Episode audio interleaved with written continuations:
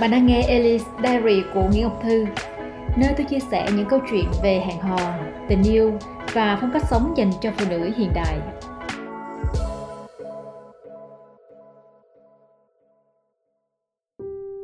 Kết hôn hay độc thân? Tại sao chúng ta luôn chúc mừng khi một người quyết định kết hôn và tỏ ra thương cảm khi ai đó tuyên bố tôi muốn sống độc thân? Trong suốt những năm qua, câu hỏi mà tôi nhận được nhiều nhất đó chính là khi nào thì Thư lấy chồng? Có lẽ đó là sự quan tâm thật lòng của những người bạn dành cho tôi. Cũng có thể đó chỉ là những câu hỏi thăm của người lớn lâu lâu mới gặp. Và tôi dám chắc tôi không phải là người duy nhất. Để tôi kể cho các bạn nghe về thành tích đáng nể của tôi. Tôi là một trong số rất hiếm. Chắc chỉ còn sót lại một hai đứa trong đám bạn thời cấp 3 Và cả thời đại học là chưa từng kết hôn. Và đang thọc thân theo đúng nghĩa. Tôi hẹn hò và yêu đương trong suốt thời gian bắt đầu đại học cho đến giờ. Và những mối quan hệ của tôi kéo dài khá lâu, Trung bình từ 3 đến 5 năm. Tôi cũng đã có hai lần suy nghĩ về việc kết hôn. Nhưng sau đấy thì tôi quyết định kết thúc mối quan hệ thay vì đi xa hơn. Ở cái thời điểm khi mà tôi 30 tuổi, thật sự là tôi cũng hơi lo lắng về chuyện sinh con một chút. Và ở thời điểm đó tôi chứng kiến rất nhiều bạn bè của mình cưới vội, bởi vì họ sợ là qua 30 thì khó đẻ. Nhưng rồi tôi vẫn quyết định độc thân đến thời điểm hiện tại, tôi đã nhìn thấy con đường mình đi rất rõ ràng. Tôi cũng chịu sức ép từ gia đình. Một chút từ hàng xóm láng giềng, một chút từ bạn bè, và nhiều chút từ mối quan hệ yêu đương. Và tôi nghĩ rằng ở thời điểm này, tôi có trách nhiệm chia sẻ quan điểm của tôi với gia đình, bạn bè và những người quan tâm tôi. Tôi hy vọng nó sẽ giúp cho bạn có cái nhìn đa chiều hơn khách quan hơn, mà không cần tranh cãi ai đúng, ai sai. Không khó để nhận ra, chưa bao giờ chúng ta được sống trong một thời đại có nhiều sự thay đổi đến như vậy. Nếu như thế hệ bố mẹ chúng ta chủ yếu sống ở nông thôn cùng nhiều thế hệ, trong một ngôi nhà lớn, và ông bà thường ở với nhau đến già, thì giờ đây mọi thứ đang dần thay đổi các gia đình lớn, phân tách thành những gia đình nhỏ. Tỷ lệ dân số đô thị tăng cao, và tỷ lệ ly hôn cũng tăng chưa từng có. Với những mặt trái của gia đình càng lúc càng được phơi bày. Bên cạnh đó, kinh tế nói chung phát triển. Phụ nữ bắt đầu đi làm, thể hiện bản thân và có khả năng độc lập tài chính không thua kém nam giới tỷ lệ kết hôn trẻ hay độc thân cũng đang tăng lên. Những thay đổi này khiến cho chúng ta, những phụ nữ trong độ tuổi kết hôn trở nên bối rối. Với quá nhiều nguy cơ tan vỡ hay lựa chọn sống tự do một mình với nhiều lo lắng cho mai sau và chịu nhiều áp lực từ gia đình, xã hội.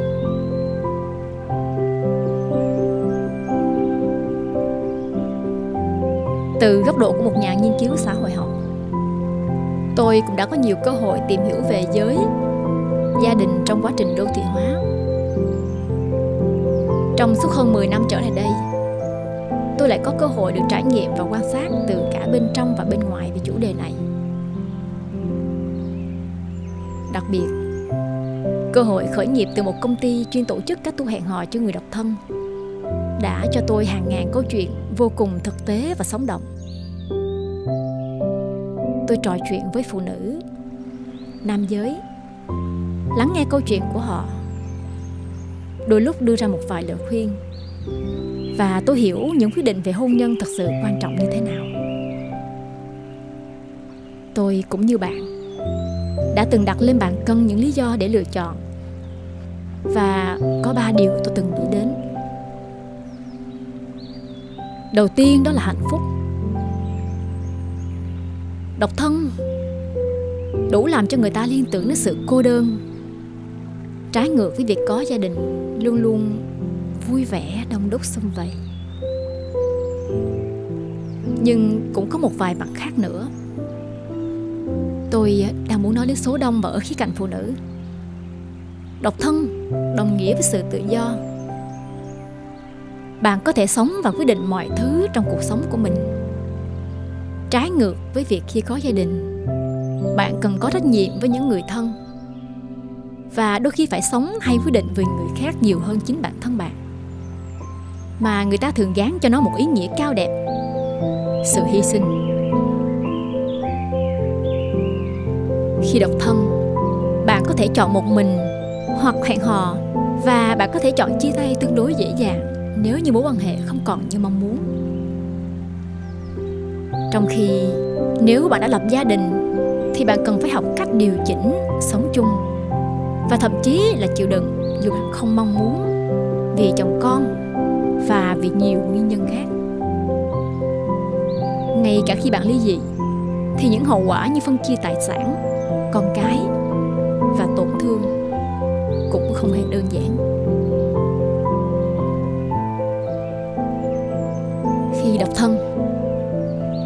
Rất nhiều thời gian để phát triển bản thân làm những gì bạn muốn cống hiến cho những thứ bạn cảm thấy có giá trị trong khi có gia đình phụ nữ sẽ phải dành ít nhất 3 đến 5 năm đầu tiên cho việc chăm sóc con cái. Sau đó lịch trình của bạn sẽ đi theo năm học của con bạn cho đến năm 18 tuổi. Tiếp đến là học đại học. Và có thể khi con bạn kết hôn, bạn lại sẽ trở thành người chăm sóc cháu khi về già. Độc thân, Bạn không có con cái, Nên khả năng về già bạn phải tự lo cho bản thân. Nhưng bạn có chắc con cái sẽ chăm lo cho bạn khi bạn về già không? Bởi con cái chúng ta cũng có cuộc sống riêng độc lập, và việc kỳ vọng này đôi khi lại mang đến những sự đau buồn hơn mà thôi. Độc thân bạn có nhiều niềm vui riêng. Trong khi có gia đình, niềm vui chính của bạn là chồng con. Và nếu một trong hai điều này có gì không như ý, thì niềm vui của bạn chắc chắn cũng sẽ bị ảnh hưởng.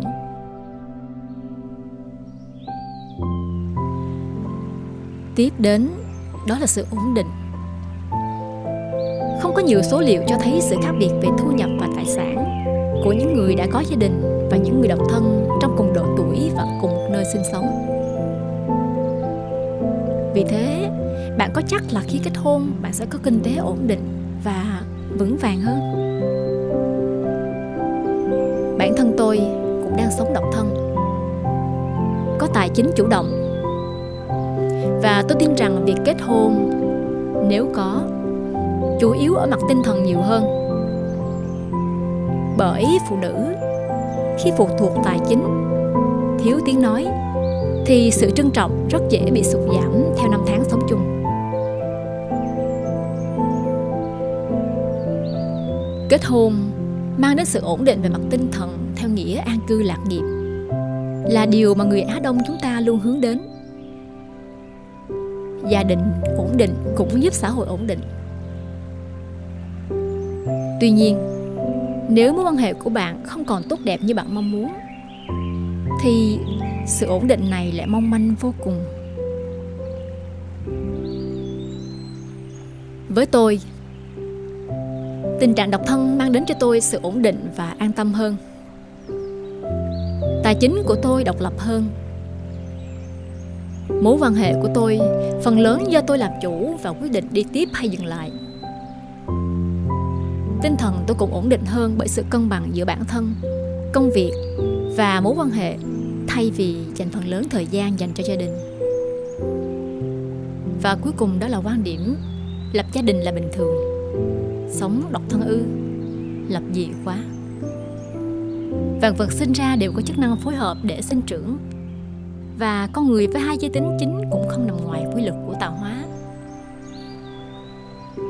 Chúng ta nam và nữ, kết hợp để tạo ra những thế hệ mới. Nhưng quan điểm về gia đình không phải do luật tự nhiên quy định, mà nó do chính con người tạo ra. Quay lại một chút về lịch sử loài người, chúng ta thấy rõ ràng ban đầu tổ tiên của chúng ta sống quần hôn, sau đó là đa thê, và tiếp đó mới là một vợ một chồng đây là sự quy định của các tổ chức nhà nước để việc quản lý xã hội được dễ dàng hơn. Nó là mô hình tối ưu, nhưng không phải là lựa chọn duy nhất và dành cho tất cả mọi người.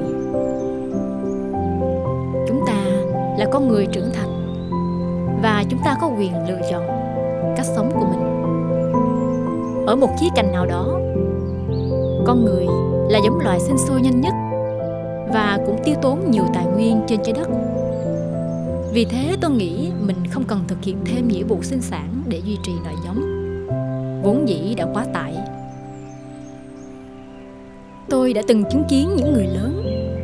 Không thể nào hiểu được khi tôi nói sẽ không kết hôn. Họ ngạc nhiên như đó là một hiện tượng lạ. Đơn giản vì mọi người đều đã quen với lối suy nghĩ cũ tôi cũng gặp cả những người trẻ cũng không thể chấp nhận quan điểm này. Vì cho rằng phụ nữ là phải sinh đẻ phải có chồng. Như vậy mới là phải đạo, là hiếu thảo. Nhưng tôi cũng tin rằng sẽ càng có nhiều những người trẻ hiện đại dũng cảm lựa chọn và tin tưởng vào cách mình sống. Đừng kết hôn vì ai cũng phải kết hôn. Hãy kết hôn khi bạn đã sẵn sàng. Khi bạn đã tìm thấy một người đàn ông xứng đáng. Và bạn đã hiểu về hôn nhân cũng như những khía cạnh khác nhau của nó. Khi bạn bước chân vào hôn nhân, nó không còn là giai đoạn hẹn hò yêu đương nữa. Bởi khi bạn có gia đình, bạn cũng cần có trách nhiệm với nó và khi đó bạn có thể tận hưởng những trải nghiệm hạnh phúc của một gia đình đủ đầy. Và cũng đừng sợ sống độc thân vì chẳng ai giống mình. Hãy mạnh dạn sống cuộc đời của bạn. Và bạn hoàn toàn có thể tạo ra những giá trị tốt đẹp, và vì nó mà cống hiến. Hãy tin rằng ngoài niềm vui gia đình, chồng con, bạn còn có rất nhiều niềm vui khác. Bởi định nghĩa hạnh phúc không có giới hạn, và nó phụ thuộc vào chính và điều cuối cùng, hãy hẹn hò. Bởi tình yêu là một trong những thứ tuyệt diệu nhất trên đời mà bạn nên trải nghiệm khi sống trên trái đất này. Chính tình yêu sẽ là thứ gắn kết chúng ta bền chặt nhất.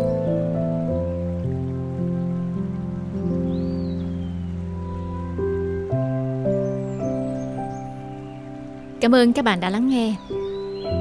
Hãy theo dõi những phần tiếp theo.